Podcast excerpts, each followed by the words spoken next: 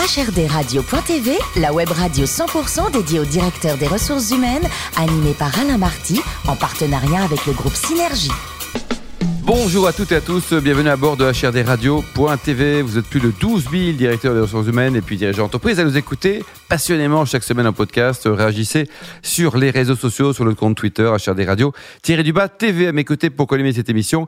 Sophie Sanchez, directrice générale du groupe Synergie. Bonjour Sophie. Bonjour Alain. Ainsi que Richard Fremder, rédacteur en chef adjoint de HRDRadio.tv. Bonjour Richard. Bonjour Alain. Aujourd'hui, c'est le groupe Foncia, présidé par l'excellent Philippe Salle, qui est à l'honneur. Exactement Alain, puisque nous recevons aujourd'hui Nathalie Moreau, DRH du groupe Foncia. Bonjour Nathalie. Bonjour. Alors, vous êtes native de Châteauroux, vous faites des études de droit, puis d'administration sociale. Vous vous orientez vers les RH et votre premier CDI, c'est chez Promodès. Vous allez y rester 8 ans en tant que responsable RH d'un hyper. C'est quand même un monde à part, la grande distribution, euh, en termes de RH, avec des horaires très particuliers. C'est souvent décrié quand même. Alors oui, c'est souvent décrié peut-être par méconnaissance de l'environnement. Donc euh, c'est un environnement très euh, instructif et très formateur quand on commence sa carrière en tant qu'RH. et un environnement qui bah, laisse la place à l'humain et aux relations humaines et ressources humaines. Donc c'est une bonne école pour commencer sa carrière.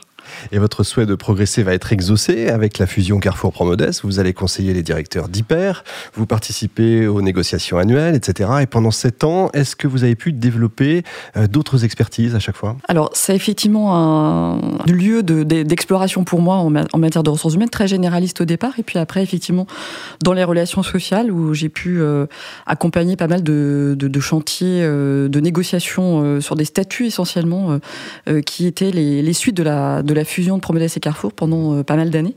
Et donc, euh, ça m'a permis d'expérimenter euh, l'ensemble du champ des, relations sociales au niveau des, hypermarchés. Petit à petit, on progresse effectivement. Alors, vous arrivez à la fin de l'histoire avec le groupe. Quand vous rencontrez, ça c'est pas commun, une ancienne stagiaire qui est N-1 de la, de la RH à la FNAC et elle vous débauche pour entrer sous ses ordres. Comme quoi, il faut faire attention à ses stagiaires, il hein, faut bien les soigner. et vous finissez, ça c'est vrai, vous finissez par devenir DRH des magasins FNAC France et Suisse. Il y a une différence RH entre la France et la Suisse? Alors, il y a une différence euh, réglementaire, ce qui, ce qui, pose un cadre pour les ressources humaines un peu différente. Euh, pour les magasins, c'était quand même assez semblable, surtout qu'on était sur la partie euh, suisse francophone. Donc, en fait, culturellement, c'était assez proche des problématiques FNAC magasins en France. Forcément. Et enfin, en 2015, le groupe Foncia vous fait les yeux doux, on ne peut pas résister. Et, si on dit Foncia, c'est de l'immobilier, c'est réducteur quand même, non? Alors, ces, réducteurs, euh, c'est les services immobiliers résidentiels. Donc, on est leader européen des services immobiliers résidentiels. Euh, et donc, on a euh, des activités avec quatre métiers essentiellement. Donc, le syndic de copropriété, la gestion locative, la location et euh, ce qu'on appelle la transaction qui est l'achat de vente de biens immobiliers. Et au total, combien de collaborateurs dans, le groupe 10 000 collaborateurs. 10 000 collaborateurs. Répartis sur l'ensemble du territoire national, c'est une résonance nationale ou internationale foncière Donc c'est international avec une forte présence en France, mais on est présent aussi en Belgique, en Allemagne et en Suisse. Sophie? Que des beaux pays. Euh, oui. À son arrivée. Les gens de Châteauroux s'appellent comment Les Castelroussins, c'est ça Castelroussins. Ah, il faut le trouver le nom. Il faut s'intéresser au fou d'ailleurs. N'est-ce pas, Richard? Sophie? Alors, à son arrivée à la tête euh, du groupe Foncia, votre président avait entre autres comme euh, axe de développement dans sa feuille de route la technologie, avec cet objectif de combiner les forces de vos équipes avec des outils puissants. Alors, quels nouveaux outils sont apparus en 2019 ou au moins ont été testés chez, chez Foncia? Alors, il y a effectivement tout un, un environnement d'innovation et de digitalisation qui est en, en route depuis l'arrivée de notre nouveau président Philippe Salle. Euh, ça commence par les outils de communication euh, classiques, que sont euh, la téléphonie, euh, à travers des outils qui sont beaucoup plus accessibles et qui donnent de l'agilité, de la mobilité aussi aux, collaborateurs et à l'organisation. Et puis, on est en train de travailler sur un, un, projet qui devrait aussi nous permettre de passer dans un autre monde en termes d'expérience client, qui permettra d'avoir une interface à la fois pour les clients en termes de disposition, d'information, d'exploitation et pour les collaborateurs, euh, qui va euh, faire entrer Foncia dans une, une, nouvelle ère, on va dire, euh, technologique sur, sur l'ensemble de ces métiers. Est-ce que ça a déjà transformé vos métiers? Est-ce que ça a fait l'objet de, de, nouveaux métiers au sein du groupe? Alors aujourd'hui, c'est une transformation qui est progressive, euh, donc il n'y a pas d'évolution euh, euh, majeure des métiers, mais en tout cas, on, on voit euh, les perspectives d'évolution. On commence évidemment à, à appréhender l'accompagnement de ces évolutions pour un certain nombre de, de, métiers, et les choses vont se mettre en place progressivement dans le temps, notamment dans les deux, deux prochaines années. Alors on parle souvent du rôle important des DRH dans, la transformation euh, digitale.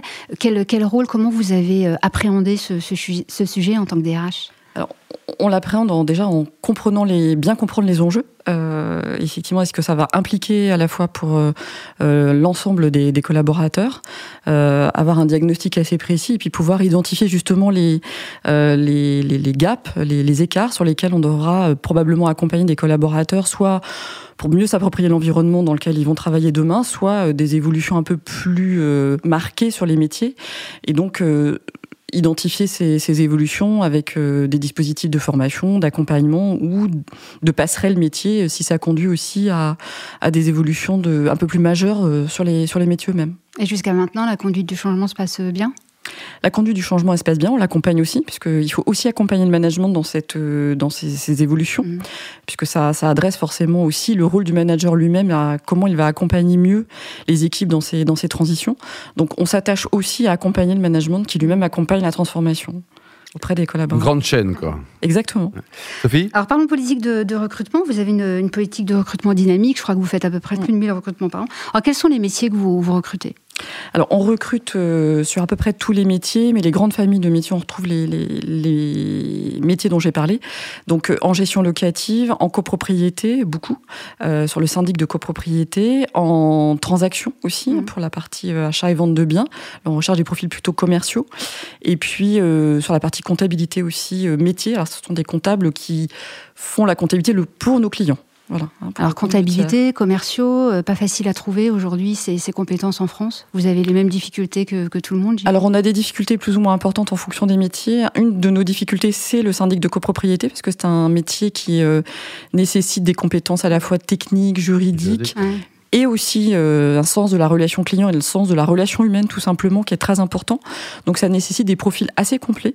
il n'y a pas d'école qui forme au syndic de copropriété euh, en tant que tel euh, dans le dans le parcours d'éducation aujourd'hui universitaire ou école. Donc on s'attache nous à, former des, des, des, profils qui demain pourront appréhender ces métiers-là. Vous avez une, foncière académie? Vous avez de, formations en interne? Alors on a oui on a, un organisme de formation interne. On est en on est le premier organisme pardon, de formation euh, du secteur. Et donc, on forme nos collaborateurs à la fois lorsqu'ils rentrent dans l'entreprise euh, pour l'intégration et en formation continue sur l'ensemble des métiers. Sophie? Alors, vous avez une, politique d'intégration des jeunes aussi euh, très active. Je crois que vous, vous recrutez pas mal d'alternants par, par, an. Est-ce que vous arrivez à les, à les conserver en CDI ensuite? Alors, on s'efforce parce que c'est l'objectif. Comme on a beaucoup de, postes ouverts, effectivement, l'objectif c'est. Combien d'alternants par an? Les fidéliser, c'est à peu près 200-250 alternants ah, par an. voilà. Euh, donc, euh, sur les, métiers dont je vous ai parlé aussi, majoritairement. Et donc là, on a soit des partenariats avec des écoles qui sont euh, spécialisées dans l'immobilier, donc mhm. comme l'ESPI, l'IMSI, qui sont reconnus dans la profession immobilière.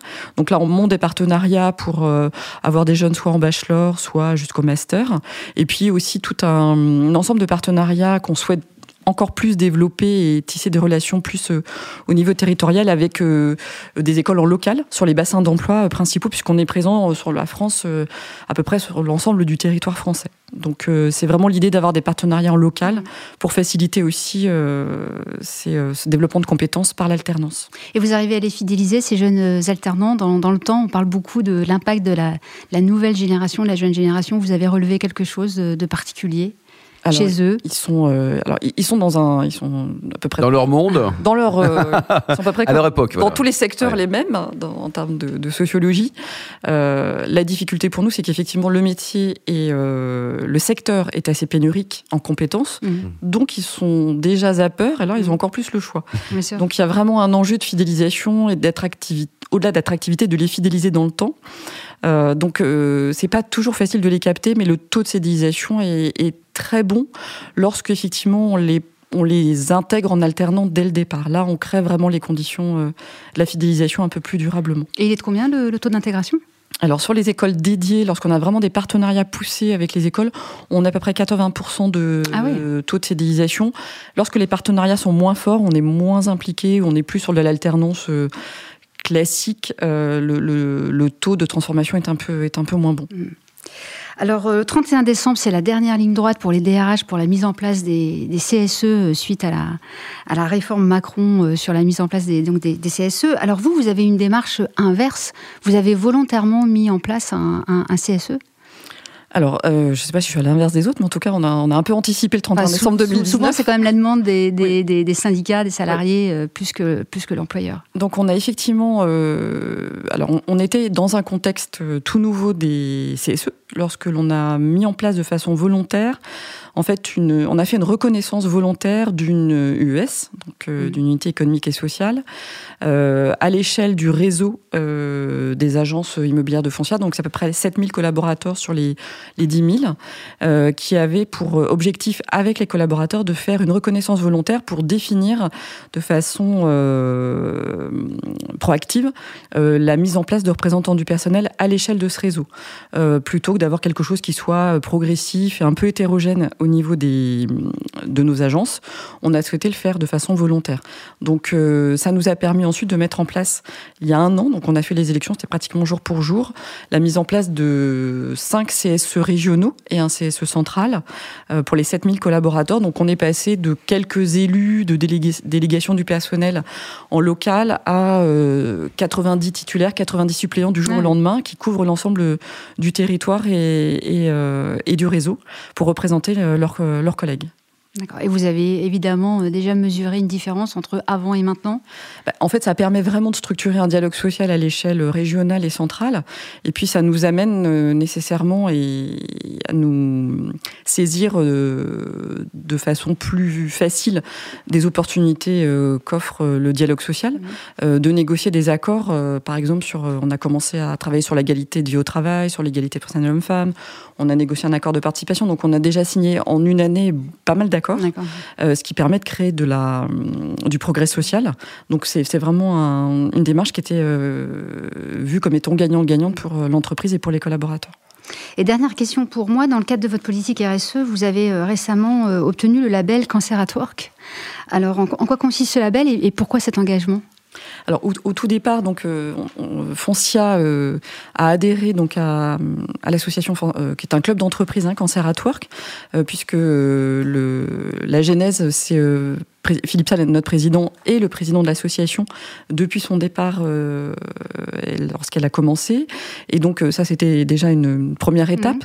Et puis on s'est effectivement engagé euh, depuis sur une, un plan d'action et une politique de, facilitation de, du travail ou des, des, problématiques de santé ou des aidants aussi, hein, mhm.